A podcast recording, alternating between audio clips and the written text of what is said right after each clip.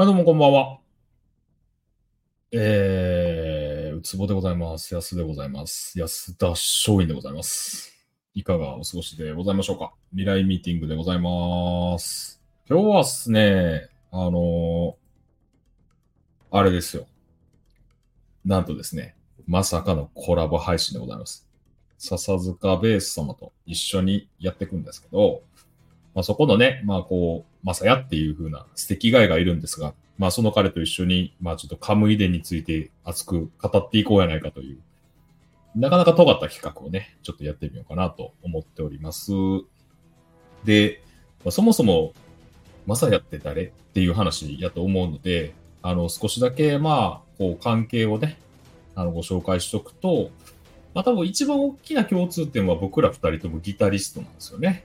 そうギターを弾く人間として、まあ、お互いのことを認識はしておりましたが、うん、あんまり実は喋る機会があったりなかったりで、まあ別にね、その表面的に話したりとかっていうのがちょこちょこあったんですよ。一緒にこうなんかライブやったりとかっていうふうなことがあったんで、まあその中でまあお互い顔見るわな、喋るわな、ぐらいのことはあったんやけど、まあ、とある瞬間にね、あの、じゃあちょっとゆっくり喋らへんみたいな話になって、喋ってみたら、まあまあこれがまた意気投合してですね、まあ、いろんな話をしていく中で、あ、これはなかなか面白いな、素晴らしいな、みたいな感じになったんで、まあ、そっからトントン拍子でね、いろんな話があって、で、気がついたら、じゃあコラボで配信しようぜ、みたいな話になってます。ので、まあね、今日はね、こう、心置きなくちょっと僕も喋ろうかなと思ってるんで、まあちょっと今日は二人でいろいろお話できたらなと思ってます。とはいえね、今日はね、カムイ伝なんでね、カムイ伝のお話を大いにしていこうかなと思っておりまする。それではですね、じゃあお呼びしましょうかね。まさや呼んじゃおうかな。はい。じゃあ、まさやでございます。どうぞ。あ笹塚ベースからやってまいりました、マサヤでございます。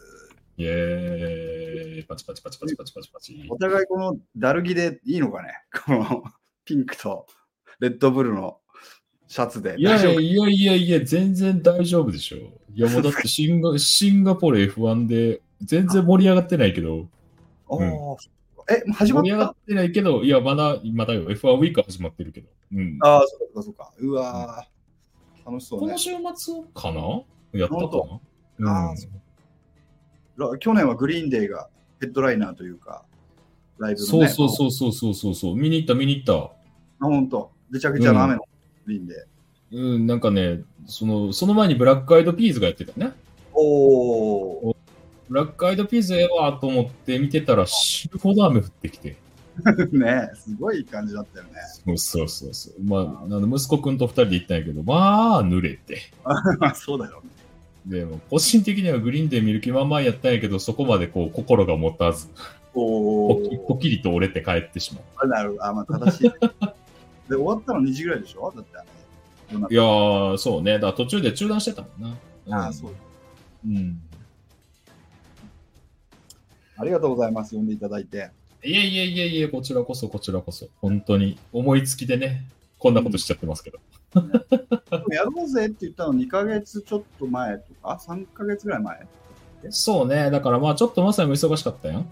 うんいろいろね。うん。まあ、講師ともにボタボタしてる感じやったから、うんまあ、すぐやってもええかなとは思ったんやけども、まあ、ある意味こう、カムイで読んでからにしようよっていう話をして、まあ、そんな漫画やからすぐ読めるわと思ったら、全然そうでもなくて。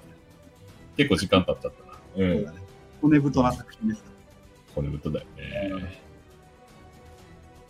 じゃあ、じゃあまあ、早速始めていくんやけれども、こう、そもそもね、うんカムイ伝って何やねんっていう風な話を、ちょっとぐらいはしといた方がええんかなと思って、ね。そうだね。うんそうだ俺さ、その日のさ、あの、うんうんなんで関連の話に至ったのかってことを読み返してみると、うんあれ、安さんがいけないと思うんだよね。あの、いけなんでなんで？いけないというかさ、俺あの日5分ぐらい遅れて到着したじゃん。2人で差し飲みしようぜって言ってさ。ああ、そうね。うんうん安さんがさ、俺本読んでっからいいよ、あゆっくりおいでとか言ってくれて、で、うんうん。まあご安さんがさ、リヴァイアさん読んでたんだよ。読んでた読んでた。読んでた。うん。俺、インパクトで、おーおーおーと思ったわけ。で、うんそこからほら、世代も近いし、エヴァンゲリオンとか、うんあと、サブカルチャー、俺たち世代を取り巻く、その思想哲学的サブカルチャーが流行った90年代後半の、あの感じの話になってたの、FF7。ああ、そうやったな。そういえば。うんで、ガンムの話をしたんだよ、ガンムの。うんうん。うんうん。ガンムの話だね。うん。で、それで、なんかレコメンドする漫画作品ってなんだいみたいな話になって、うんで、俺がカムイ伝で、やつさんが何それ見てない見るわっつって、その場でポチってたんだよ。インドルで。うんうん。うんうん。それからだよね。カムイ伝ちょっとやろうって話。そうね。で、まあ、なんかこう、読んだことがないけど面白いに違いないと、面白い男が言っているのに読まないのは失礼だなと、すごく思ったのを覚えていてね。そんな、うそんな。ん。そうそう。だから、これは即買いやろうと思って、ポチリとしてみたと。うん。これ、カムイ伝って何で、何ですかって、ちょっと、お俺から、なんか用意してる？ももしよかったらしてない、してない、してない、してない。うん。してないんかいって感じか。読んでない人も、多分聞いてくださってる人の中で、読んでない人も多いかもしれないから、うん。まああのー漫画作品なんだけど、仕事三平というね、こう今画面に出てるこの人が作者に書かれた漫画で、俺この漫画を語るときに絶対欠かせないのが時代背景だと思ってるのね。うん。でこの漫画が連載されたのが、えっと、1964年から1971年のことなんだよね。俺たちもまだ生まれてないような、ま俺たちが生まれる10年ぐらい、10年以上前から始まっている漫画で、で、その時代って、日本ってどんな感じなんだったんだっけって考えると、まあ、あの、非常に熱い時代だったと思っていて、まあ、どう熱いかというと、えっと、いわゆる、えっと、日本がまだどういう方向に向かうべきかというのが確定してないように見える時代なの。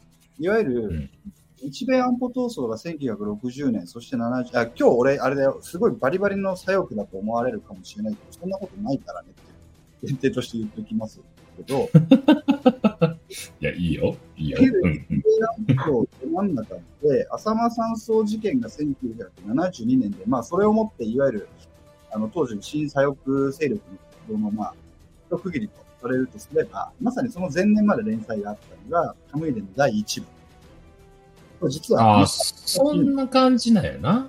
うん。これの作品なんだよ。で、塩津三平は2年、3年前に亡くなってしまったので、完成しないまま終わったんだけど、第3部を書かないでな溶接されたんだけど、いわゆるその第1部、今日は第1部の話しかしないから、うん第1部が終わったのが1971年。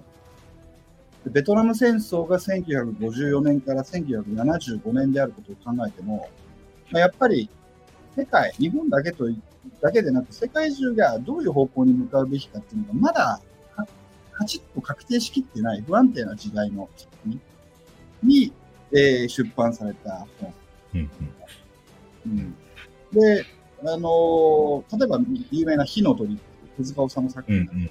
あれはカムイ伝の影響を受けて、普遍的になテーマを描きたいと考えた手塚治虫が書き始めたっていうそういうストーリーがあるぐらいだから、やっぱりその、いわゆる考えさせる系の走りの漫画なのかもしれない。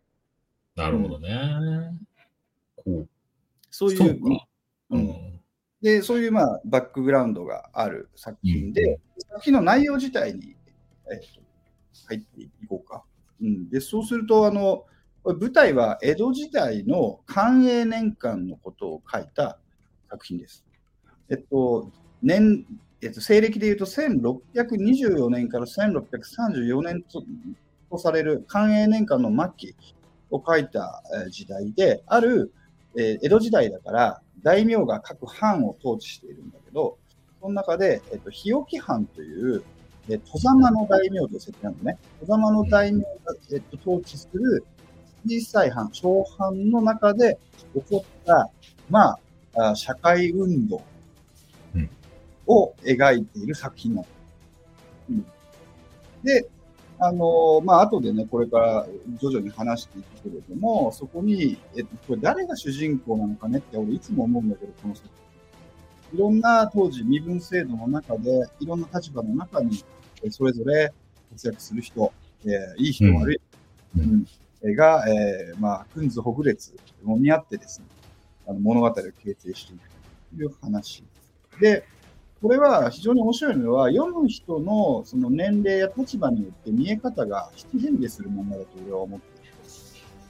うん。これは、あのいわゆる、なんていうのかな、もしかしたらばこの後バンされちゃうかもしれないけど、あの、今となっては差別用語となっている、いわゆる被差別階級の歌否認と呼ばれる、まあ、ここでは歌という言葉は出てこない否認と呼ばれる人たちと、この社会とうん農民、あと武士、うん。そして途中から公民が登場するんですけども、あの、まあ、この辺りの人たちがどういうふうにそういう社会を生きていくかを書くと、一番単純なメッセージって、俺、差別はいけませんよと思う。うん。で、差別はいけませんよってメッセージはまずあって、で、あの、まあ、なんていうのかな、年齢であったり、えー立場だったり、うんその、まあ、認識の度合いによって、それだけじゃないぞ、これは。もっと実は深い話をしてるぞっていうことが分かってくるっていう味わい深い作品だと思います。うん。ちょっとまあこんな感じで、あの、ちょっと長かったけどごめん。まあ、あの、すげえが。すげえ。概説するとそんな感じだよね。うん。うんなるほど。うんそういう話なんですよ。うん。うん。で、なんていうんかな、この話って、なんかちょっとさっきもマサヤが言ってくれたところもあるけど、こう、七変化するっていうふうなところが、すごいあると思っていて、多分なんかこう、今読んだのと、多分10年後読むのとで全然印象ちゃうんやろなっていうのはめちゃくちゃあってね。うん。で、今日はなんか今の自分のスナップショットみたいなところで僕が思うこととか、マサヤが思うことっていうのを聞いていきたいなと思うんだけど、ま、まずはね、とはいえね、だからこうやってじゃあ配信にしようかっていうぐらいからやっぱり好きなんやろっていうのがあるから、うん。うん、じゃあちょっとこれ聞いてみたいな。こう、マサヤがカムイレンを好きな理由って何、うん。っていうのがあって。えっと、これ、よく僕はこういう質問を、まあ、漫画とかサブカルチャー好きな人に言うんだけど、えっと、まあ、死ぬとして、お墓にうん。漫画、ワンタイトル持っていけます。うん。死んだ後、死後の世界、うん。ワンタイトルだけ。うん。持っていますって言ったときに、どのタイトル持っていきますかって話をしたら、あれさ、同じ話をさんにしたとき、やすさんさ、火の鳥って答えて答えた。で、もっと言うと、火の鳥一択だもんっつった。うんうん。で、実はそれは俺もそうなの。うんうんで、おお同じなんだよ。それって共通項としては、まあ、一度読んで面白く、二度読んで発見がある。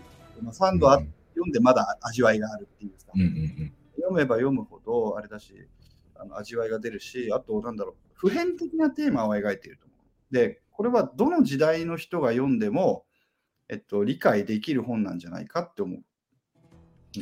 そうね。うんただほら、スラムダンクってさ、名著だと思うし、俺も好きだし、映画。なんなら、うん今度もこの間やらせてもらったけど。うんうんうんだけども、スラムダンクが受ける時代と受けない時代がやっぱあると思う。うんうんだから、ああいうい一時代的なあのに輝く漫画と、いつの時代もこうじわじわと明るい漫画、こう光っている漫画でいうと、後者の方が、お墓に持っていくには適しているよね。な何せ無限の時間があるんだだとは。そうね。だから、なり言うとそこかな。一番普遍的に。まあ、聖書のようなものと言ってうん。スルメみたいってことだよな。そうだね。スルメパンだね。うん。味わい深いっていうか。だけどなんかこう、さ、うん。まん、漫画？ってな、こうやっぱ漫画？っていうぐらいやから、もう漫画読みな、みたいな感じでよう言われたのはいはい。子供の時とかな。もうあんた漫画ばっかり読んでるからもう漫画読むやめときみたいな感じでよく言われて。うん。あ なんか漫画はいけないのかなみたいな。のは、ちょっと思ってた。よ。うん。で、なんかすごいさ、逆に言うと、うん。なんか結構やっぱひねくれと小学生やったんやろな。なんだこう、こうブラックジャックとかさ、こう火の鳥とかもそうやけど、うんヤマトとかさ、あ銀河鉄道999とかって、なんか、これぐらいのさ、ちっちゃいなんかこう文庫みたいな漫画で売ってたやんあ、か。ああ、はいはいはい。あれめっちゃちっちゃくていい感じやからっつって結構買ってたよな。なるほど。で、それをうわーって並べてはいはい。見て、なんかこう自分の中で漫画っぽくない漫画みたいな。そそうう。いう、そうそうそう、そういうイメージがあったよ。うん読んでゲラゲラじゃないじゃん、全然。うんうんうん、そうなんだよね。いや、うん面白いってうん。で、なんていうのかな。うん。当然さ、なんか、あれ、江戸時代の話なんだけど、うんやすさんも感想文のブログを見て、俺全くその通りだなと思ったんだけど、実は我々の営みとか、なんだろうってものは今もあまり変わってない。その、やっちゃいけないことをやってたり、うん。うん。いわゆる、まあ、道徳とか倫理についてはまたちょっと別のあれに譲るとして、あの、どの時代でもやっちゃいけないことってやっぱいくつかあると。か、今ないかもしれないな、わからないけれども、うん。あの実はあまり業という意味で、業深いなというのは、江戸時代も今も実は、あの営みという時点で変わってない。うん、うんそういうふうに思うそれは、鎌倉や縄文もそうだったろうと思う。うんいやー、そうやな。なんかけど多分こう想像するしかないじゃん。ある意味。江戸ぐらいまでやったら多分なんとかまだ遡れるし、うんまだなんかこう写真とかも若干残ってたりするから、うん想像もできるけど、うんそれよりも前ってなってもたら、うん結局文献とかになるから小説読んでるのと同じ感覚になるもんな。うんうん。けど、うん、あ、どうぞ。そんな変わらんやろと思ってて人間なんてな。うん。うんでさらに言うと、人間の動物の実は変わらないところがあるぜっていう話を思い出にするじゃん。一番最初さ、漫画を見てしばらくの間、狼の話うんうん狼とか、えなんて、なんだっけ、うんなんかワクワク動物ランドみたいなさ、しばらくセリフがなそうね。俺な何読んでるのかわからんかったもん、初め。ね、う何を見せ見見させられてるんだろうっていうシーンがしばらく続くんですよ。あれをほら、うん多くハーモニーと思ってると、実は、例えば差別って動物の世界でもあるぜとかさ、描くね。だから、えっと、別に差別をするしないっていうのは必ずしも人間特有の現象ではないし、あの、い生き物であればそういうことは起こり得る。ただ大事なのは、そのバックグラウンドとして何が原因でそれが発生してるんだろう。うん、例えば、まあ肌の色が違えば、えっと、人はやっぱり異質なものとしてそれを捉える。例えば醜いアヒルのこの話じゃないけども、やっぱりいろんな似ている個体がいる中で似てない子が一人いると。肌がの色が同じ人がいる中で違う人が一人いると。あの、いじめるとかそういう話じゃなくて違うものと認識するよね。これは普通の。ところが不思議なことに人類社会で起こっている差別というのは必ずしもそういう形質的な違いだけじゃなく発生するのが人間社会の有識なんだ。うん。いうことを伝えてくれるようになるほどなと。あれを見ながら進めていくと、な、なぜこのわざわざ動物の世界を描くのか人間も一つの動物って同じところがある。だけど違うところがある。これ A と B は一緒であり、違う。ということを繰り返すような感じなんです。あれが非常に面白い。哲学的うーん。だな。思ったんやけど、俺なんかそんなに賢いんかなとも思った。ああ。うん。だから、例えばその、差別っていう風なキーワードが出てきたときに、結構差別って高度やなと思ってて。ああ、なるほどね。うん。で、なんかもうちょっと単純なんちゃうのって思っててさ。例えばその、狼の世界とか、動動物の世界って。で、まあ言うたら怪我しとったらもう歩かれへんから、じゃあもう死んでくださいみたいな話だと思っていて。はいでそういう次元の話をしてるんやけど、だから多分それを見たときに、なんかどう想像するんですかっていうのを委ねられてる感はめっちゃあったけどな。ああ、なるほどね。な。うん。なるほどね。なるほどね。あの、それはね、えっと、ごめん、もう繰り返すけど、俺別に、あの、左翼でもないし、あいの別にええよ。人でもないんだけど、あの、人間ってさ、よく、まあ、こういう話をするんだけど、動物と人間の、人間とその他の動物の違いは何ですかっていう話をするときに、うん。まあ、いろんな意見あるよね。例えば道具が使えるとか、うん。言語が喋れるとか、それが人間を人間たらしめたのであるいう人たちいるんだけど、あの生物学的にはどちらも N 違くって、あの道具を動物は他にもいるし、あの、イルカなんかは、もうかなり高度な言語を使ってコミュニケーションを取るうん。じゃあ、なぜ人間だけがこういう世界を作れるかというと、こう、やっぱり社会を形成することができるので。うん。で、実はイルカの世界に最近社会があるらしい。えー、そうなんや。子供を預けて、お母さんが、他のお母さんに子供を預けて遊びに行ったりするこれって社会性じゃん。確かにな。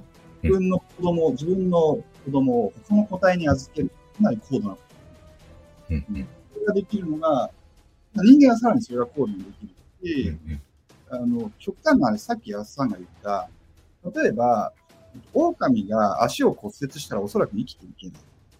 うん。だけど、人類の場合はそうではないし、例えばカムイ伝の世界では、コロクさんっていう標人が出てくるよね。うんうんもともと普通の人だったんだけど、まあ、これもちょっとストーリーに触れてしまうと、まあ、農民の家で、で、あるお殿様が、あの、美人の娘を、そのコロクさんの娘は可愛いから、無理やり使用に嫁がせて、で、さらにそのコロクさんをはめて、なんかその、お前は農業をちゃんとしてない、できてないってことにして、あとやってんのにちゃんとできてないってことにして、あの、娘を取り上げて、まあ、娘を強引にレイプして、で、その娘がその次の日に自殺するんだよね。うんで、さらに、そのとお殿様は侮辱されたということで怒って、その娘の、まあ、遺体を切り刻んでコロクさんに送りつけるっていうさ。うん。これ今の時代だったらなかなか漫画に書けないような内容なんだけど、あの、まあ、当時はそんなのもありだったんだろうね。で、それで、それを見たコロクさんはそこから発狂してしまって、あの、全、第一部通じて一生発狂し続けるキャラなんだけど、あの状態でも生きていけるじゃん。そうね。うん。ないじゃん。うん。でこれがあのに人間と動物の差だったりするわけよ。そういうところからもこう伝わってくる、なんか人間の特殊性。だからこそ生まれる高度な差別。ね、そうそう。だから別にな、上も下もなかったらそんなことないねんけどなっていうのはすごい思うねんけど。うん。うん。あ、これ多分これだけで多分一生喋ってれる感じがするけど。いや、別にいいねん、いいねん。いや、ええねんけど、あの、なんか多分もうちょっと話したい話はいろいろあんねんけど、例えばこのカムイデの中って実はいろんなキャラクターっていうか、多分いろんな位にいるっていうか、そのポジションをたくさん持ってる人がいてて、うん結構代表的なポジションとして3つあるんで、その3つがそもそも持ってたイメージってあると思うねんか。ちょっとそれについて話してみたいなと思っていて、まずは、うん。こ。れ、武士。武士。うん。キラキラ武士。キラキラ武士。うんうん どんなイメージがあったっていうのがあって、これ多分みんなの中でのイメージってほんまにバラバラやと思っていて、多分ハムエを読んだ後に武士が嫌いになる人はたくさんいるんじゃないのとも思っていて。そうだね。うん。けどさ、う。うんん、武士なんかこう、暴れん坊将軍みたいなのあるやん。そうそうそうそう。うん。で、なんだろう、結局、この作品の中では、まあ、安さんが言った通り、みんなが嫌いになる理由は、支配階級の立場だよね。ここで描かれる武士。ね。うん。うんで、武士から身をやつす人もいるよね。キャラクターとして。やってらんだよっていうさ、うん、ことで、え農民になろうとする人がいたり、ね、転職じゃないけどさ、うん、そういうことする人もいるけど、まあ、、支配者階級だよって俺は思ったし、で、武士武士なりの悩悩みもあるじゃん。なんか財政がうまくいかないとか、同じ武士同士でしのぎを削って出世を争ったりとかさ、立場を守ろうとしたり、うん争いが発生するよね。うん。だから、だからある意味サラリーマン的な感じだよね。でもにも見えるけど、基本的にやっぱり支配者階級見たけどね。そうやな。だから、めちゃくちゃ多分その武士の中で言うと、なんか武士ってすごい高潔なイメージない、はいはいどっか。なんかこう、武士道とか剣道みたいなところがあるから、うん。こう、すごいかっこいいとか凛としてるっていう風なイメージがやっぱどうしてもどっかにある？うん、なけど、とはいえさうん、冷静に考えたら、お米なかったら生きていかないもんな。そうね。うん。じゃあそのお米を取り上げないといけないよねっていう風な話があって、その取り上げた結果、じゃあそれを再分配するんかせえへんのかみたいなところも全部ひっくるめて誰かがやらなあきませんやん、この仕事っていうのがうん武士なんよねっていう。冷静に考えるとねっていう。うん。そうだね。再分配機能を、うん。受け負受け負ったりとか、うんうん。だそうだね。からその、言うたら逆に言うと間引かなあかんとかっていうふうなことを企んでたりもするじゃない？じゃあ、うん例えばこう、ね、50人分の食料しかないのに100人おるってなったら、この50人どうにかせなあかんからどうしようみたいな話とかも普通に出てくるし。それなんか、あの面白いもので、うん。カムイ伝最初の頃はさ、あこれこれどんどんとそのいろいろ高度化してくる、理解も難しくなってくるんだけど、最初の頃って燃料を徴収するよね、農民から。うん。その時うん、マスに細工をしだすんだよ。うん。うん。要は、普通だったら10杯取れる、このマスで10杯取れるはずのお米から、9杯しか取れねえじゃねえか、この野郎と。うん。もっと持ってこいってやり出すわけよ。これが最初のインチキだよね。うん。で、これって何か、で同じことを実は、えっと、後半になると何をしやすかっていうと、表年資本が入ってくると、この反札を発行し始めるんだよ。うん。うん。でこの反札を乱発して、なんかいハイパーインフレみたいになるんだよね。うん。でこれ実はやってることは一緒なんだよ。あの、一緒だよね。どうでしょう。あの、結局、その労民が頑張った労働を、えっと、社会的な評価を下げる行為ですね。インチキして。うん。場にいるのが武士だ。そういうふうに描く。だけど、それがいいか悪いかではなくてさ、うんそんなもんやんなって。思う。うん。多分、多分それが、うん例えばね、その、16歳の僕とかやったら、うんいや、多分そんなん絶対思わへんかと思う。いや、こんなん許されへんみたいなこと多分思ったと思うねんだけど、うんなんかもうおっさんやから、うんさすがに。うんちょっとこれはなるほどなって思うところがたくさん。すごい含みがあるよね、それって思ってて。そうそうそう。で逆に言うとこうな、そこでちょっと多めに取っとかんと自分の手元にも残らへんし。バッファーだよ、バッファー。そうそうそうそうそうそうそう。けどまあそれって商売そのものやったりもするし、みたいなところもあってさ。だからあれだよ。これは今でも公然と行われているインチキだよ。そうだよね。ううんん。うん。まあなんか綺麗な言い方になったけどな、例えばリザヤとかな、なんかよくわからん言い方をするが、まあけどそれもそこから来てるでしょ、みたいなサービス残残業を強いられるサラリーマンだよ。うん。なるほどね。うん。そうん。だからその辺が感度だよね。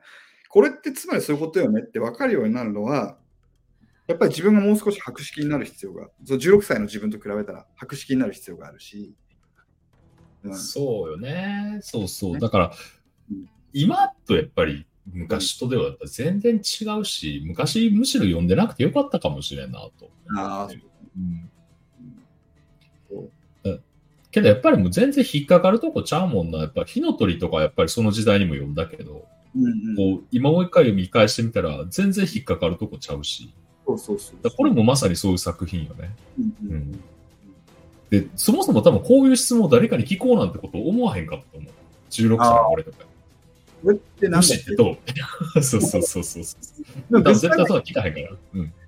グッグッさんあグッさんやさやさんが言う通り、あの武士の俺たちのイメージとか、俺たちがこうあってほしい武士のイメージっていうのは、いわゆるこのさ純粋でさ、うん。ピュアですね。あの、天の道を極めるみたいな。うん。時笹一角みたいな。作品で登場すると。うん。ああいうのに期待するけど、全員が全員そういうわけじゃないし、そういうわけじゃなかったはず。うんむしろそういう人たちの方がレアケースだったのかもしれないし、それはちょっとよくわからない。そう、そうやんな。だからこう、言うたらさ、こう、フィギュアスケートを見てすごいなって思うのと同じ感覚なんやねんな。あそうかもね。うんその、剣の達人みたいなやつも。うん。ギタリストで早弾きを見たみたいいや、もう俺、全然羨ましいと思わへんから。大 エイトフィンガー出たみたいな。夫うん。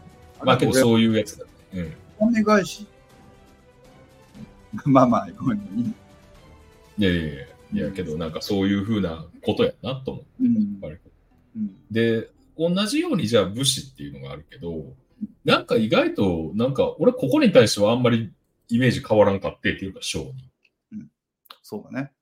人。うん。第一部においてやっぱ一番えぐくて悪いのは商人だったね。うん。梅屋が登場するよね、後半から。そうね。そして、その社会資本を整備しようとか、あの一見最初の頃はさ、なんか、ひ一見ヒーローになるよね。うん。ところが、そんな甘いもんじゃなくて、やっぱり最後、あのー一番最後のさ、あの悲劇を巻き起こすのはさ、やっぱ商人が初なんだよね。商人資本。で、ここの先うんさっき安さんが言ってくれたように、矛盾から始まるんだよ。武士というのは、農民から絞らなければいけない、農民から搾取しまくらなきゃいけない、生きていけないっていうさ、そもそも、えっと、構造的な、えっと、矛盾を抱えてた江戸時代の中で、その矛盾にうまいことつけ込んで入ってきたのが資本であり、その、どのヨーロッパでもアメリカでも、アメリカは違うか、ヨーロッパでは封建社会から資本主義社会に切り替わっていくプロセスというのも、やはり日本と同じような形になってて、まさにカムイ伝、まあこんなシンプルじゃないと思うけど、カムイ伝の世界っていうのもそれを描いて。いや、俺な、いや、違う違う、商商人って、あまあちょっとコメント来てるけど、まあまあこう、あの、武士イコール侍ですか？っていう話で、あこれはちょっと難しいけど、武士っていう階級のことを多分僕らは議論していた気がしていて、侍っていう言葉がもともと持つ意味とはちょっと違うかなとうん。思っております。うん。で、話を戻ると商人のイメージやねんけど、僕ね、これすごい思ったんが、商人っていう仕事は、あう、ん差別を売り物にする仕事なんやなっていうふうに思う。ああ、なるほどね。うん。だからそれって結局持つもの持たざるものっていうふうにやっぱり分かれるやんか。うんそうやっぱこう食べれる人食べられへん人っていう。うん、で、やっぱりこの二つの間を行き来するとか仲買いすることによって莫大な利益をこう取っていくのが商人やない？うん、うん。ってことは、この土壌が存在せんかったらこの人らってそもそも生きてられへんのよ。うん。なるほどね。ってことってことは、そもそも差別があるっていう前提だったりとか、そういうふうな土壌がないと、うんこう、はびこられへん職種なんやなって思っててね。そうかもしれないね。だから本質的に平等ですとか自由ですみたいなことを言っちゃうと、うん飽きないって成り立たへんよなってうん、思って。うん。貿易とかもそうやんか、言うたら。だから安いとこで仕入れてきて高いとこで売るみたいな。こう話やから、こう、古書を持ってきて売りまくったらめっちゃお金になってわーいみたいな話やんか。けどそれができへんうんってなると、もうそもそもなんか至るところで実は古書取れますねみたいな話になったりすると、成り立たへんもんな。みんなイコールになっちゃうから。うん。ギャップの中で成立するそうそうそうそう。うん。うん。だからまあ、その、だから俺の中で言うと一番やっぱりイメージが変わらんかったっていうか、まあそうだよねって思ってた。それは。うん、確かに。もともと出てきたときさ、この過去の作品の中で、夢屋が登場したときに、あのうんちょっといいやつに描かれるんだよ。うんうんでも俺はもうのっけからそんなはずないと思って見てたから。こいつは必ずどこかで手のひらを返すと思って見てた。その通りになってうん。うん。やっぱこう、越後屋みたいな感じやもんな。最後、越後屋出てくるっけ？実際。る。うんみたいなので。いろんな越人が後みたいなのが出てくるね。うんここれ商人同士が通じ合ったりする。グランピングみたいなやつがさ、そうね。すげえリアルだなと。今とやってること変わらないよ。やっぱ強い資本と弱い資本がいるよ。うん。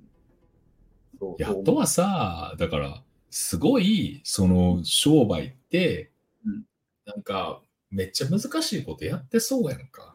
はいはいは例えばさ、こう、近年とかいうか、もう今のこの時代とかって、売ってるもの自体がバーチャルとかやったりするから、い。うんうん。めちゃくちゃ高度なことをやってそうやなって思いながらも、うん俺なんか、よく自分とこの製品どうなして売ろうかなみたいなことを考えたりとかすんねんけど、うん。で、なんかマーケティングとか、こう、インフルエンサーとか、SNS とか言われたら、途端にわからんくなる。はいはいはい。けけど、うんなんか、その実、これええですって言ってるだけやんなっていう話だと思っていて、うん、で逆もそうなんよな。これ悪いですみたいな話があって、じゃあ、全員でこれ悪いですって言って、じゃあ価格を操作しようぜみたいな話とかっていうのがあったりとか、う、うんん。多ある分結局そんだけの話やねんと思って。うんなんか、なんでそんなにみんな頑張って横文字使うねんと思いながら。悪口言いなはりな。あのあの先を見てると分かるけど、夢屋が手にする莫大な利益の源泉ってどこかっていうと、やっぱり労働なんだよ。うん。その汗水垂らして働いた誰かをからが生み出した価値をうまいこと横取りする形で商人が発展している。この構造は今も令和の時代も全く変わらない。そうだよね。だから結局何やってんのって言った時に、その商人的に振る舞う人が一番お金儲かるようになってるもんな。うん、あの今日もしね、ああの話が発展したら言おうかなと思ったんだけど、トマ・ピケティというフランスの経済学者が21世紀の資本という本を2015年ぐらいに書いて、あの、なんか若手経済学賞みたいなのを取ってんだよね。で、これ何何を言ってるかってすげえ面白くて、社会が発展する度合いを G とすると。グロースだと。うんうんどの時代も常に資本が求める、その、例えば商人が要求するリターンは G より上なんだ。その世の中が発展する度合いより高いリターンを商人は求めているのが常で、実際その通りになってきたというのを、まあ、統計的に調べて分析したっていう価値があるんだね。つまりこれ何を言ってるかっていうと、労働が価値を生んでるのに、はずなのに、あそこまで言ってないか。かまあ、労働は儲からねえよと。日本だけがどんどん肥大化していってるのが、どんどん肥大化してきた100年代みたいなことを分析してる、ねそういう経済学者。結局のところ、あうん、そういうことですね。そういうことをカムイでている。いや、だから物の価値なんてほんまええ加減よなっていうのがやっぱりこっから、ま、学ぶというか、改めて思ったよねっていうのが。あそうね。うん。うん。価格だね、この場合。物の値段。うん。そしてあいすごく曖昧なものだ。だからほら逆に言うと、そうそう、ダンダンピングみたいな話じゃないけどさ、うんこれを売るためには、ここにこんな悪いことがあればいいんでしょうみたいな話がまあ極端な話。あやん。うん。だから火事を起こしちゃえば売れんじゃねえのみたいな。ああ、ああそうそう。なんか昔はね、それこそ健康とか疫病とか、うん虫とか、ね、ネズミが大量発生する。そういうことで、かなりダメージが、ね、あったはずで、そうなるともう商人を儲け時みたいな話になるんです。そうやな。いや、だからやっぱりこう、何かしらそういうふうな話やんなと思っていて、だからこう、天秤が壊れるときに商人が暗躍するイメージがあるよあね。そうだ。あなるほどね。あまさにそうのんこ。と。これが描かれてる。うん。じゃあ次行こう。俺はなんかカムイ伝なならではかなと思っていて、うんカムイ伝ってなんかこういう風な話をしてると、ものすごいなんかこうシリアスで、なんかこうな感じで突き進んでいくんかなと思っていたら、意外とファンタジー要素があって、そうだね。そう。それが忍者。うん。忍者だね。うん、なええっと、カムイ伝という名の通り、主人公はカムイ。あカムイが主人公か、俺微妙だなと第一部に関しては思うんだけど、うんまあ、忍者のカムイという子が、この人はその否認部落出身で、まあ強くなろうということで忍者になるんだけれども、まあ、その子を中心、まあ、そその子から見えてる世界を描いていくんだけど、ここでなぜ忍者を使ったのかなっていうのは、俺は、まあ、作者が忍術とかそういうの好きだったんだろうなとは思うけど、えっと、歴史上さ、忍者って江戸時代より前から存在するらしいんだようんうんけど、知らないんだけど、歴史上あまり重要なポジションではない。あの、忍者について習うこと、それこそ歴史の勉強で忍者が出てくることない。うんだから社会的にすごくニュートラルな立ち位置うん。で、いわゆる第三者ポジションで社会の変動を眺めている立場。そして、この作品では忍者を使ってると思う。で、こうありたかったんだろうね、多分カムイは。最初にさ、強くなる。俺は強くなるっていう1巻か2巻で。ね、強くなれば、この不自由と差別を追われられるはずだってうんうんうん。言うじゃん。で、やってみろこれ面白いのは、第1巻の終わりでさ、あの、なんか、身分上上のやつをぶっカムイを殺してるで、その後、うんうん綺麗になるじゃん。で、うわ、カムイ死んだって思ったら、実はカムイは双子で、そこから、俺はこいつのようにはならねえぜって、もう一人のカムイが現れて、以降そいつがカムイとして話するんでしょ。あれ、そうそうそう。あれのけそうるんだけど、なぜあの演出が必要だったのかっていうことを考える。うん。だから、強くなることは重要だし、あの、うん。自由を獲得するために強くならなければいけないっていうのは真実だと思うけど、あの、自由と応募は違くって、納得いかないからぶっ飛ばすとか、こいつぶっ殺してやるからっていう、その無政府状態、パンク的なうん、穴ではないんだよと。で大事なことは。それでは世の中変わんないんだよ。っていうことを一応言うために、わざわざカムイを双子設定に後から後付けにして、一人目をぶっ殺してんだよ、作品の中で。俺はそういうふうに見たいうん、そう短絡的な暴力では解決しないよということが言いたかったんじゃないかなって思ってる。なるほどね。いや、もうなんか、俺はもう普通になんかこれワンピース始まるんかなって思ったぐらいの初め。あなるほどね。なるほどね。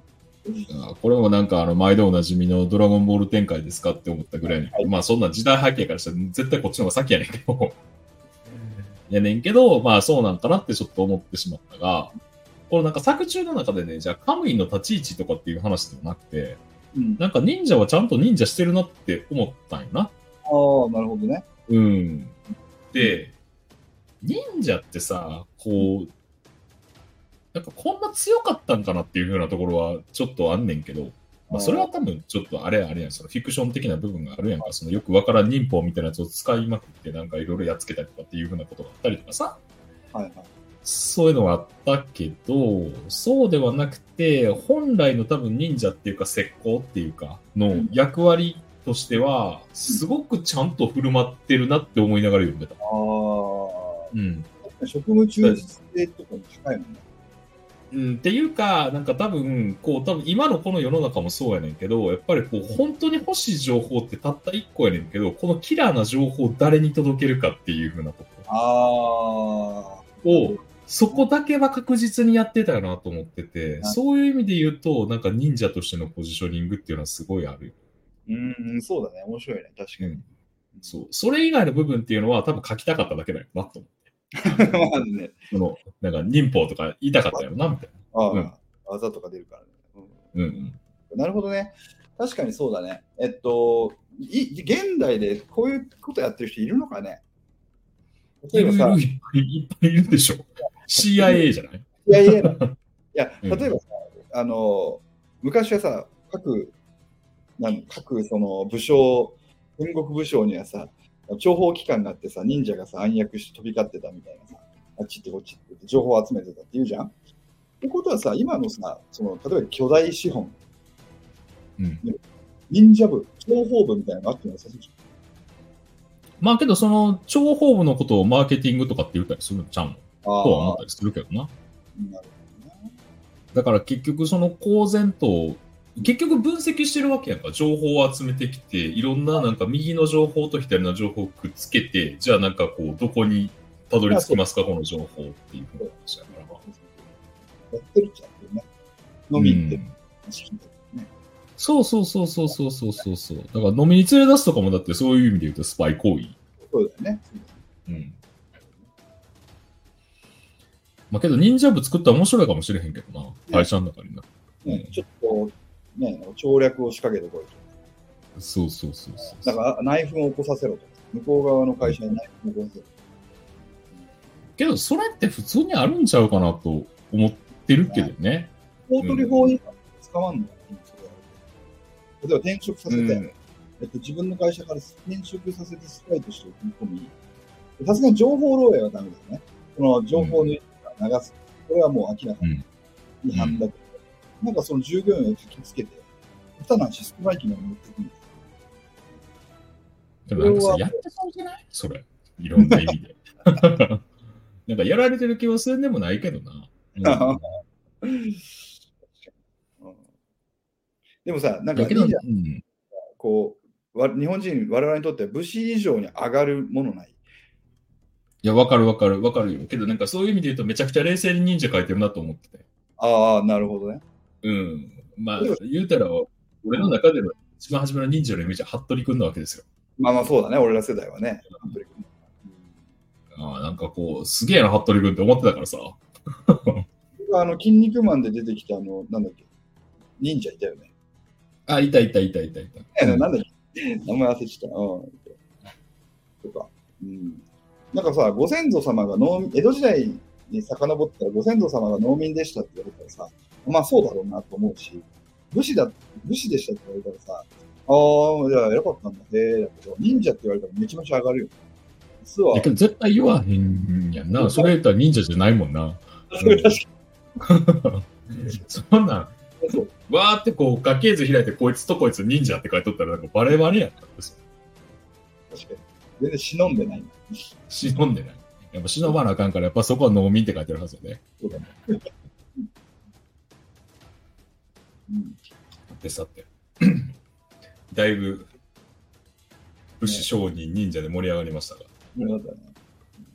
もうちょっとね、やっぱりね、せっかくカムイデなんで、ちょっと濃いテーマを、あと2つ3つぐらい喋りたいなと思って。で、その武士とか商人とか忍者とかっていう風なのが多分いろんなものを、いろんなレイヤーを織りなしていくっていう風なお話だと思うのね。そのレイヤーをじゃあいろんなこう観点で、いろんなところにこうなんかこうビデオカメラを置いて、で、それぞれの様子を見ていくっていう風な群像劇やんか、カムイデって。で、その中で見たときに、やっぱこう身分制度って何？みたいな話っていうのを結構強烈に考えるような思。ってて。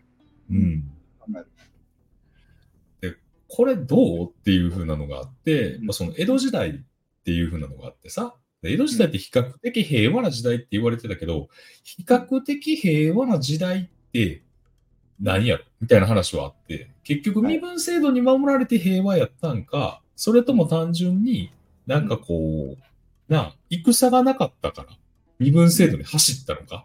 みたいな話っていうのはちょっとよくわからんけど、はいはいはい。そもそも、なんであんな構造にせなあかんかったんやろな、みたいな話っていうのはすごいあって、なんか冒頭ちょっとマサが言ってくれたみたいな、こう、差別ってなんやろ、差別ってあかんよな、みたいな話があるけど、この制度がある以上は、絶対差別で、になるやんって。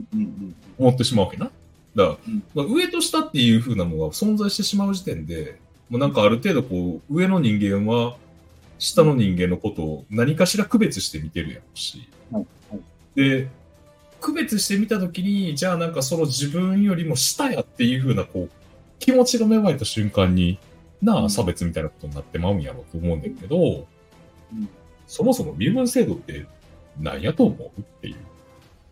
これちょっと聞いてみたい。うん。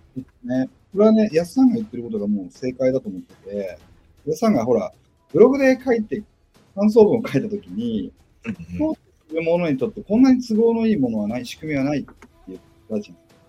結構あれはもう全てだと思っていて、で、えっと、放置するものとされるもので大きく2つになるのに、放置するものからの突き上げが怖い中で、いかにして、このガス下の者同士でやらせるかっていうことが大事なんだろう。そうそうそう。この左。こう身分制度があるということは、統治においてとても都合がいい。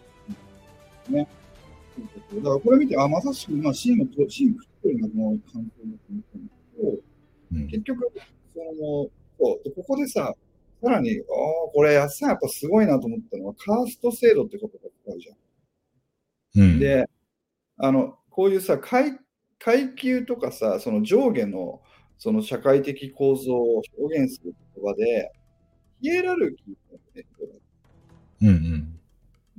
で、ヒエラルキーとカーストの違いって何だろう？ん、俺多分な、分かってないな、そこは。う慌てないか。えっと、うんヒエラルキーって実は流動的な、あの上下関係なんだって。ああ、なるほどね。そういうことか。うんうん例えば部長、課長、係長、ヘラ社員ってなった時に、これは変、うんうん変わりうるよね、この冷え、この関係。これを冷えと呼ぶんだ。で、一方でカーストっていうのはもう変えようがないんだよね。なるほどね。生まれた時点で決まってる身分制度ですよね。うん。なだから、あのー俺は思うんだけど、よくさ、スクールカーストってことがあるんだよ。うんうん。高校生とか、スクールカーストの上位にいるとかでそれは正しくは俺はスクールヒエラルキーだと思ってて、学生のうちと結構変わるじゃん、順位が。まあね、だからこう、うん、うんいや、わからんけど。俺は、俺はあんまそんなようわからん世界におったんでようわからんねんけど、まあ、まあけど確かにおかしいわな。こうんう、ファースト。でさらにもう一つ面白い単語を今日はで教え去って差し上げるというか、これはね、あのマルクストがよく使う。で俺は違うんだけど、あの、マルクス主義者とかがよく使う言葉言葉で、ヘゲモニーという言葉が。ヘゲモニー。なんてなんてなんて、なんてやれて？ヘゲモニー。ヘゲモニー。ドイツ語なんです。おうおうおうでヘゲモニーっていうのを、えっと、どういう言葉であるかっていうのを調べてみると、うん。これあの、なんだ、フォトバンクで調べたんだけど、読むと、こう書いてある。支配者、有意者が、非支配者、列位者に対し、政治的な合意や文化的同調の調達、利益供与などにより、指導性を確立し安定的し安定した支配を維持すること。ヘゲモニーとは、服従する側の同意を調達する正当化のイデオロギーと価値付与の制度を備えている点で、むき出しの軍事支配とは異なる。つまり、これ何が言いたいかというと、ちょっと分かりにくいんだけど、例えば、武力を持って強制的にお前は上位、お前は下位、よろしくじゃなくて、なんなら下にいる人たちが自分から首やはめに行っちゃうような仕組み、構造を、構造が確立されている場合、これはヘゲモニーと呼ばれる。つまり、うん。自ら不自由になるになる。意味上。で、まさに、これ、紙伝で描かれている身分制度はそうなってるこれはヘゲモニー。うん。なんか多分、あれなんやろな。なんかこう、あれを見てめっちゃ思ったのは、こう、言い言い訳をうん。するやん。多分、それぞれの階級の人は、それぞれの階級の人に対して言い訳をするし、で、自分を正当化する言葉みたいなのがめっちゃいっぱいあって、うん。なんかこう、お前百姓のくせに武士に立てつくんかいみたいな話もあるやない、はい。で、別にじゃあ、そこの武士に立てつくんかいって言ってる中で、その武士の中のある程度のランクにおる人間っていうのは上に行きたいって思いながらも別にもうこれできるんやったらそれでええやんみたいなところでちょっと諦めてたりもするよなって思ってて。ああ、俺は偏差値60なのであって、そうそうそうそうそう。70を目指そうとは思わない。思わないし、なんやったらもうなんかずっとこうやって百姓をいじめとったら、うん自分は安泰やしって思ってる。ううん。わかわかりだからこう、年貢の徴収徴収の場面だよね。こいつらをよくしてさえいれば、うん、自分は安泰です。っていうことだよね。そうそう。だから、下を下を見るっていう風な感覚やったよ、すごく。あカーストはちょっと違うやなと思っていて、カーストってもうなんか部品が全部そこにあるイメージがあってさ。あー、なるほどね。うん。で、けどなんか、ここの中で語られてる身分制度って、上からこうし見たときに、ずっと自分の下にはこいつがおって、自分の下にはこいつがおってって、下を下をどんどん見ていくみたいなうんうんうん。で、絶対上は見えひんっていう。うんうん。なんかそれが多分その言葉に当てはまるかどうかちょっとわからへんねんけど。うんうん。あのー、けどそうだ。うんうん。あと、低に流れる方がっていううん。感覚かな。うん。基本的にそういう行動だし、じとはいえ下に噛みつかれることは怖いのよ。うん。だから一生懸命、他の者同士で争わす争わせようとする。うん。例えば農民が困窮しているのは誰のせいだ武士のせいではなく、否認が悪いんだ。うん。あるいは否認が困窮しているのは誰のせいだ農民がけしからんのだ。っていうのを、横目っていうのを使ってうまいことやる。そうやな。だから、あの、横目があれやろ。だから言うたら、あれ忍者や。あれ いいんじゃん。いや、ほんま忍者や。だからあれなんか見てると、ああ、まあ、そうだったんだろうなって思うし、よくできた制度ですね。うん。歴史の教科書にも出てくるけど、農民は生かさぬよう、殺さぬようの、なんか、絞り取るがよろしいみたいな将軍の言葉うんうがある、ん。まさにそれ、殺したら生きていけない。自分も。うん、殺したら生きていけない。だけど、絞り取らないと生きていけないっていう、この絶妙なさじ加減。そして適当にガスを抜かせること。みたいな中で、身分制度を作ることというのはすごい、なんか、合理的なんだ。うん。そうやな。だからけどなんかあれってほんまなんかさ、商人のとこでもちょっと話したけど、結局なんかその、得られるグロースっていうのがいっぱいある方がええんちゃうのみたいな感じで商人は思ってたりする。うんやっぱり取り立てる側はそういうふうに思ってたりするっていうのとめっちゃ似てるなと思ってあて。けど、一番多分あん中でピュアなのってやっぱり百姓なんやなと思ってるわけよ。そううん。けどなんかな、そこがなんか、なんかこう切ないなって思いながらすごい読んでた。ほんま。あのさ、やっさん、あれ見た？エヴァンゲリオンの最終、あの、最終の映画。新エヴァ？エヴァ。うん、見た見た。見たよ。あ農業のシーンが出るんだよ。うん、出るな。出るよね。あれって何なんだっけっていうのやっぱり思ったんだよ。で、結局、本当に人が営む、生きていく上で、営む根本的なことって、あの、労働なんだよ。本当汗水を垂らして働くということ。これが素晴らしいし、そこで幸運に育てていくことが、ことだけで、すごく大変なことだし、それがなんか人が一番輝いてる場面なんじゃねえの？ここでなんかうまくやって儲けようっていうのが大半の世の中になっちゃったけど、根源的な営みってそういうところなんじゃねえのみたいなのを、レバーは伝えてたんじゃないかと思うし、思い出の中では、本当にそれを生み出してるのは農民だしっていうのを、俺は農業万歳じゃないよ。他にも価値ある人うんあると思うけど、汗水垂らして労働するということに勝る、なんか、美しいものってないんじゃない？って俺、俺も思う。うん。まあ、美しい美しくないとかじゃなくて、俺も単純にさ、俺物を作る人やから、うん、だ物を作るんって楽しいよなって思うわけ。そううん。身分制度って上に行けば行くだけ、その物を作ってる奴らっていうのをいかに働かすかとか、そうだね。うんからいかに奪い取るかみたいなことしか考えへんから、仕組みとかしか作らへんやんみたいな話があって。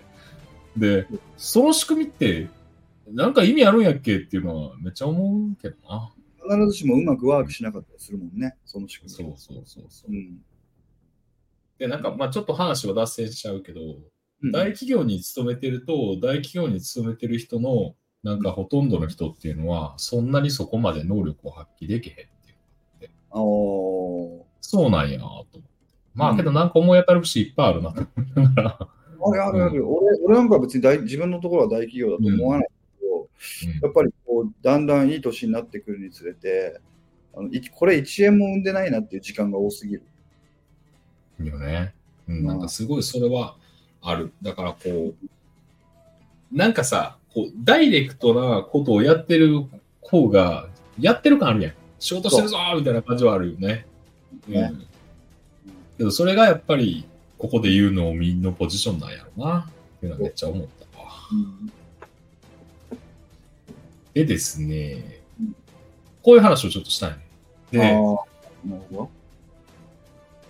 で、農民を突き動かすものは結局正論やったわけやんっていう話があるね。作中でね。うんで、それってうん、やっぱパワーがあると僕は思ってるのよ。で、うん古今東西多分なんかいろんな本であるし、例えばいろんな思想書とか哲学書とかっていうのもあるけど、ね。うんほぼ書いてること正論やんか。うん。うん。ゴリゴリ正論なんよねっていうのがあって、うん。で、その通りにやれみんな分かってるって、分かってるよな、うまいこといくっていうのはみんな知ってて、理解もしてんねんけど、それせえへんやんか。うんこれなんでなんやろなと思っていて。うん。で、一個は、その正論に対して異常な破壊力があるから、うん。なるほど、ね。やとは思ってるの。うん。こう、それを聞いた人に対して、なんか、おお、すげえって思うような、こうまるでイエス・キリストが喋ったかのような、なんかこう、そういうふうな、あれがあるんかもしれへんし、うん。で、その違う意味で言うと、いやもう絶対そんな反論できへんやんみたいなところでぐぬぬってなるっていうのもあるんやろうなと思う。うんでその結果さ、この作中では最後にどえらいことになって終わるやんか。そうだねうあんだけうまいことやっとったのに、最後それで終わるんかいみたいな話があって。けどなんかそれって、そうそう、正論を突き通した結果や。うん。うん。うん。いや、だからちょっとこの話は聞いてみたい。どう思った？っていうの。うん。えっと、えっとね、俺は、その、ちょっとこれも冒頭で話したかもしれないけど、まあ、正義だとか倫理だとかって、意外と時代とかシチュエーションによって変わるものだと思ってるのね。そうね。うん。だから、えっと、多分、あの、この作品で、翔介が農民を煽るわけよ。うんうん。で、おかしいだろ、こんなのは。一気を起こすわけですね。やるべきだと。これは立ち上がる、うん何回か言ってるし、失敗するストーリーじゃん、これって。で、うんうん。その中で必ず先導するときにみんな押し付いてこいっつってやって、で、首謀者が殺されたり、殺されなかったりとかいろいろあるんうんだけど、うんうん。結局、翔介はタイミングを見誤ったんだと思う。うん。この話。で、で正論って、えっと、誰もが反論できないからたちが悪いっていう俺も俺も思ってて、ただ、えっと、それを出すべきタイミング、正論を吐くやつは、それを出すべきタイミングをしっかり見定めて出さなければならないこれ仕事上も思うことがいいよね。でそりゃそうなんだよ。あんた言ってること正しいよ。けどさ、みたいなことっていっぱいあるじゃん。で、必ずしも全員が全員頭良くて、そいつを論破できるわけでもなくて、なんか、うん言っちゃうんだよ。うん。だから怖いもんなんだよ、正論って。だけど、タイミングがすごく重要で、うん、例えば、すげえ、なんだろう、極端な話になる。あのーなんだろう、この世の中おかしいと。今、今の世の中も含めておかしいから、よし、革命を起こそうぜと。ね、これ絶対おかしいと。こんな、なんか、俺たちこんな搾取されてサラリーマンやってらんないから革命を起こそうぜっつってさ、立ち上がっちゃった人たちがやっぱり60年代、70年代いたわけだよ。だけど、今じゃなかったんだと思うんだよね、俺は。そのタイミングだよね。それをやるためには、もう少し何かいろんなものが整う必要があったし、まだ人はそれができるほど豊かさはなかったんだろう。そういうふうに思ってる。うん。だから、ジャスさんの言う通り、正論は確かにすごいパワーを持つよ。そして破壊的だよ。であるがゆえに、使う側はそのタイミングを見や、ちゃんと正しくやらないと、おかしいことになるよ。話なのかな。そうね。いや、なんかこれはやっぱり結構、俺最近すごい思うことがあってさ、その、この世の中しかりみたいなところもあるねんけど、なんかよくわからん言葉で埋め尽くされてるよなっていうのがあって、さも、さもそれが正論家のように響くっていうのが鬱陶しいなと思ってる。うん。その実全然大したこと言ってなかったりとか、その実中身すっかすかやったりすんねんけど、なんか正論っぽいから何とも言えへん雰囲気あるよな、これ、みたいな。なんでなんやろうなって思ったら、その周りにをサポートする情報だけがすっぽりあえて抜かしてやるっていう風なパターンがめっちゃ多いね、最近。うん。なるほどなみたいな。ああ、もうこれは忍者の仕業やなって思ってんだけど。確かにね。うん。うんっていう可能性がある。そうそうそう。だからまあ、変な話、多分正論をなんかこう吐き続けた人がこうなりますよっていう風な末路っていうのは、ある意味そのカムイ伝の第一部の中ではなかなか衝撃的に描かれているとは思う。ああ、そうだね。そううん。なんか僕もなんかいろんな立場上正論を吐かなければならないことが多い人なので、なんかこれはなるほどなって思うようなことがたくさんありながらも、いや、でもなって言わなあかんときは誰かが言わなあかんねんって思いながら、見てた。こう誰のようでありたいとかさ、あの、俺俺やっぱ笹一角に憧れんだよ。あの中では。うん、なるほどね。うん。いや、俺は夢屋になりたい。夢は、あそうね。そっか。うん。なんか俺はああやってのらりくらりと生きてるのが好きというか、あの、うんいや、なんかほら、なんか商売してる時ってテンション上がらへんっていうのがあって。だからその、まあ儲かってるっていうか、その人が動いていて、うわーってお金がこう生まれていく瞬間を見てるのは結構楽しいやろな。あそうだね。うん。でもは話は一気にプライベート方面に振るけども、あれじゃん？やっさんと、俺がさ、やっさんが幹幹事やってくれてるシンガポールの軽音部のさ、に入れてもらった時に、うんやっさんはある意味もうあれじゃん、番頭じゃん？あのサークルの中では。うん。あれ回してるのってさ、すげえ楽しいか、すげえしんどいか、どっちかなって思う。どどおうなの？聞いちゃう？あ、今、言いづらい。いや、別にいいよ。まあ別にええけど、あの、どっちもあるかな。どっちもあるだろうね、それはうね。ん。もうなんかそれこそ。そほんま、うん、なんていうの、せいだか合わせ飲む感じよ。こああ。でもすごいよね、あれだけさ、あれだけの規模のイベントを仕切ってさ、まあ当然ね、他の幹事のさ、若い子とかもすげえ頑張ってくれて、その協力も大いにあると思うけど、あれでなんか100人規模のイベントになるわけう、そうね。まあけど、まあけど、基本的には俺何もしてへんからな。うん。みんなやってくれてるだけなんで。あの、文句言われる係。文句言われる係。なるほどね。あの、唯一ええのは、あの、唯一ええのはイベントやった時に、そのイベントの主催者から毎回ビール一杯だけおごってもらえるっていうのが 特典としてつって、確かに、儲かりはしないね。う ん儲かりですよ。決して儲かりですよ。うん。あなるほどね。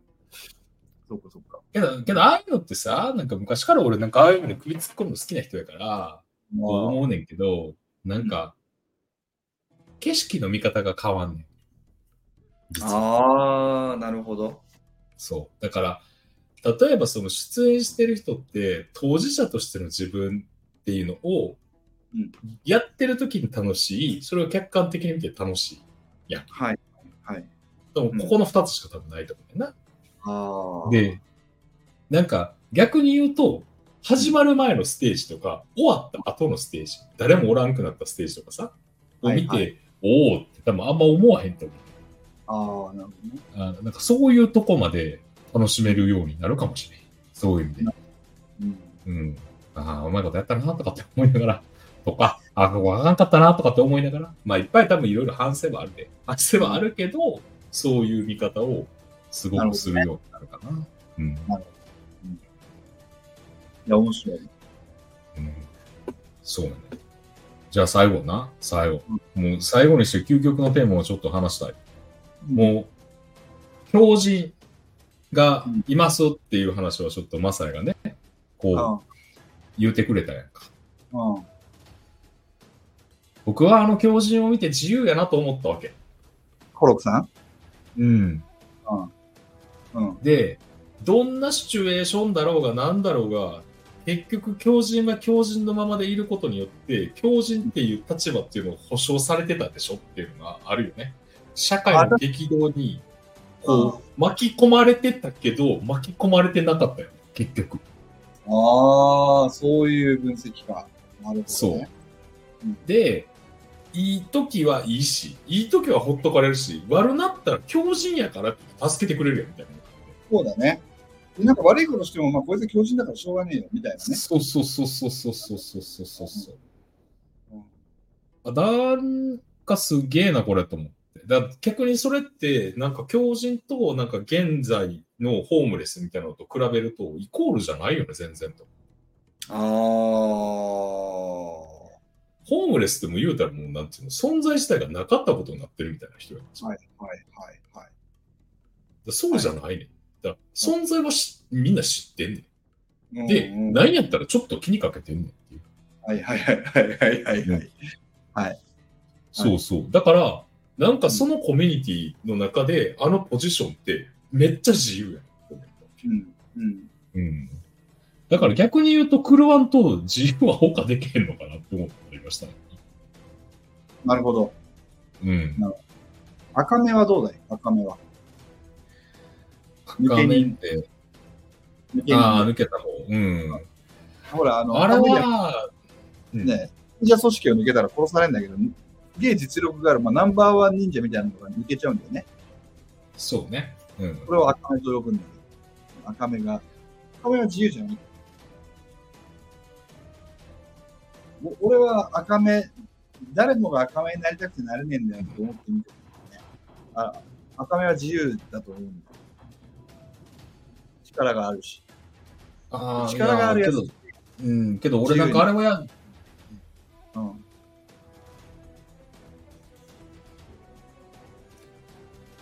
あ、けど俺、あれはな、やったらあかんと思ってたの。ああ、そうか。うん。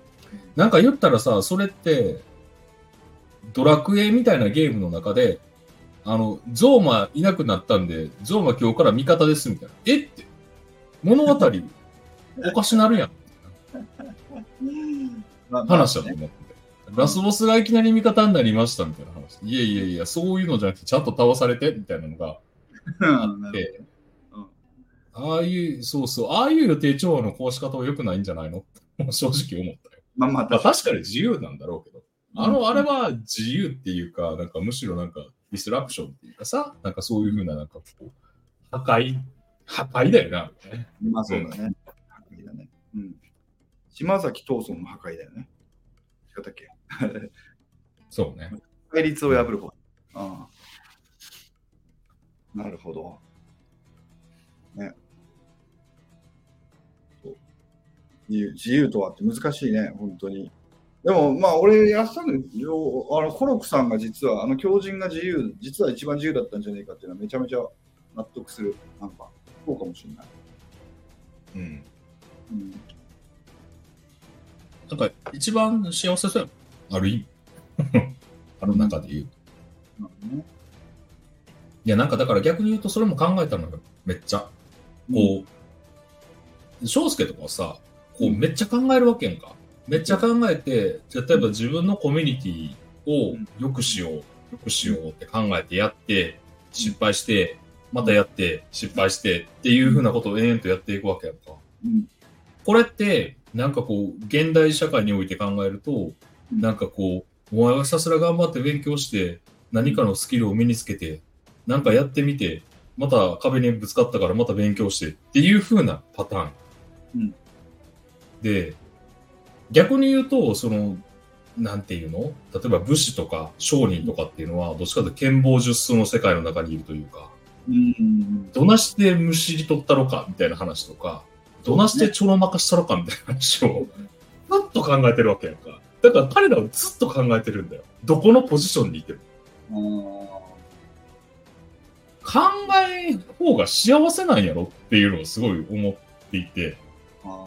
で、なんか、それは人間らしいのかどうかは別やで。別。うん。別やけど、じゃあ例えば自分の中の全ての制約とかっていうのを取っ払える唯一の条件っていうのは、うん何も考えないってことなんだろうな。なるほどね。だからそういう意味で言うと赤目は全然考えてるから、あれはダメなんだしんどい。しんどいと。なるほど。そうかうんうんそうかもしれないな。うん。そうかもしれない。うん。これなんかあれかもね。音楽性とかにも現れるかも。うん、なんか、ねうん、そう。俺やっぱりさ、さっきね、な冒頭話したっけ？だからその、ギタリストとしてフラッシーなフレーズを弾いてる人はかっこいい。ああ、こうなりてえとか俺は思っちゃう。キラキラしてる。うんでそれより、わっひゃー楽しいねってやってるやつの方が、羨ましいと思う時もある。ね。うま下手関係ないぜ、みたいな。うん。それも正しいし、いろんなアプローチがあって。うん。だから自由とは作りにいや、そうやねんな。あといや、うん。言い換えると何でも弾けたら自由じゃん。どんなフレーズでも弾きますって、これ自由じゃん。いや、あけどなんか、それがな、なる、ある意味苦しみかもしれへん。多分なんかそれが、こう、このテーマを一番語りたかった理由かもしれん。俺が。なるほどね。こう、そうやね。だからこう、なんかな、まさに話したかどうか分からへんけど、うん自分がギタリストとして弾きたいものっていうのはね決まってないのよ。あすごくねうん。だから例えばこの曲のこのフレーズ弾きたいとかって昔はあったけど今も全くないのよね。全くないのよ。じゃあ今の中で自分の中で欲求として何があるかって言ったら、もうシンプルに、ここの頭の中に浮かんだメロディーをそのままギターとして出したい。それはかっこいいな。こう、こういきたいはいはいはい。ていうのを考えて弾いてるわけね。で、それを考えて弾こうと思ったら、やっぱり自分が弾弾けないことってあるじゃん。もうある弾ける時もあんねんね。たまたま弾ける時もあんねんけど、弾けへんことの方がまだまだ多いから、じゃあ弾け、なんで弾けへんかったんやろっていうふうに考え出したんやんか。あ、じゃあこれが足らん、あれが足らん、それが足らんとかってどんどん、どんどん始まって、あ、じゃあこれ練習せな、あれ練習せなってなってうん、結局自由に弾きたいのに、全然自由じゃないねんだけど。なるほど。不自由になっていくと。でもそれはさ、多分次の自由のための布石なんだよ。それができるようになったとき、フリースタイルでやって、ね、フリースタイルセッション入ったときに引き出しが増えたりすることは自由を獲得することのようにも思えるし。そうやな。だから、だからちょっと最近思ってんねんけど、自由っぽく見せるっていう技術を習得しようとしてるんじゃないかなと思って。すげえわかる。すげえわかうん。る。うんなるほどって感じだな。さてさて、よう喋ったな。もう1時間17分。めちゃくちゃよう喋りましたね。そうそう、結構喋ってるよ。これほんまは30分番組やからね。あ、そうなの知らなかった。ごめんごめん。勝手にうんいや、全然、全然大丈夫、全然大丈夫。全然30分で終わる気なかったし。あ、本当？でね、最後にちょっと告知のコーナーとして、ちょっと笹塚ベース、バッババーンみたいな、これね、こう、笹塚ベースの告知をまさにしようのかなと思います。はい。はい。えっと、私、まさやがですね、なんか相方の山平という、これあの、大学時代からずっと付き合いのある、まあ、私の親友でして、この二人でですね、まあ、しょうもない世の中のよしなしごとにケチをつけるみたいな番組をやってます。ノートで笹塚ベースで調べていただくと出てきますし、ポッドキャストも配信してる、まあ、あの、音声番組なんですけど、例えばテーマでいくと、なんだろう、最近やったのが、で、面白かったのは、おっさんビジネスワード。うん。なんか、大学生の時知らなかったけど、おっさんがやたら使ってるワードに随分俺たち毒されてしまったけど、例えばどんなのがあったっけとか、あと、小学校の時の国語の教科書で一番面白かった話を振り返るとか、まあ、そういう、まあ、しょうもない話を、まあ、だらだらとやってます。大体、まあ、もともと週1でね、やってたんですけど、最近は各週でテーマを決めて話をしてる番組です。うん。あのーよかったら、ね、あの皆さん家事とかお風呂のお供に聞いてやっていただけると、うん、Spotify でも聞けますので、スタスタベースよろしくお願いします。以上です。あれ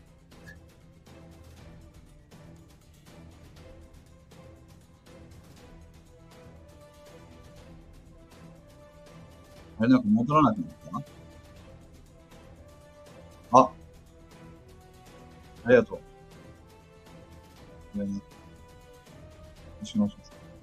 あれ、安さんミュートになってる？なんかミュートしてない？もう、ミュートしてた。あ、してたよね。あ、ごめんごめん。うん。うんミュートしてた、ミュートしてた。うん、ごめんごめん。うん。ごめんごめんって誰に謝ってんねんって感じだけど、うん。あの、いやいや、面白いね。笹塚ベース。ぜひ聞いてください、ほんまに。 note、Spotify。ちょっと Spotify、あの、よう、聞かへんから、いつもノートから見てる。けど。 Apple ポッドキャスト、ぜひね Google ポッドキャストあれですあ、そうなんや。ポッドキャストでもいけるね。うん。ポッドキャストじゃあ、古典ラジオと、あれやな、笹塚ベースは、うん、足ちゃんと聞いてねって話だな。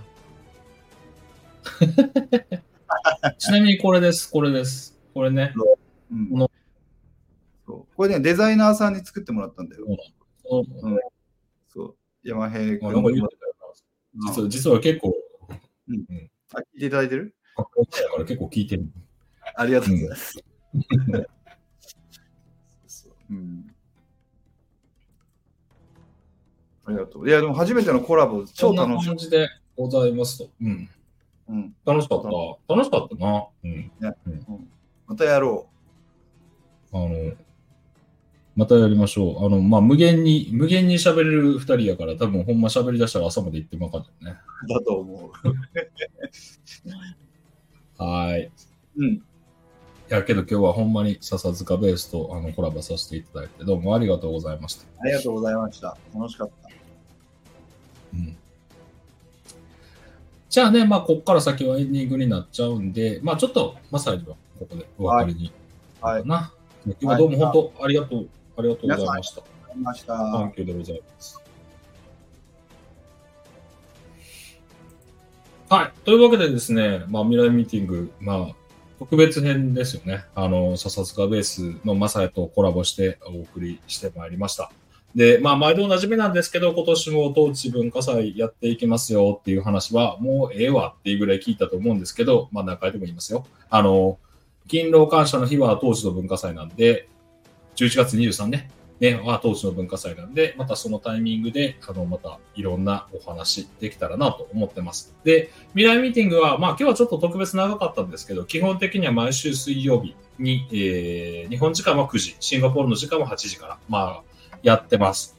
よかったらまた見てください。まあ、こんな感じでいろんなコラボレーションだったりだとか、他のいろんなね、こう自分が日々思うことだったりとか、まあ日々のよしな仕事っていうのをこう語りながら、じゃあ未来ってどうなっていくんやろな、みたいなことをちょっとずつでもお話できたらいいかなと思ってますんで、またこれからもお付き合いくださいませ。じゃあ今日はね、長いことどうもありがとうございました。じゃあ失礼いたします。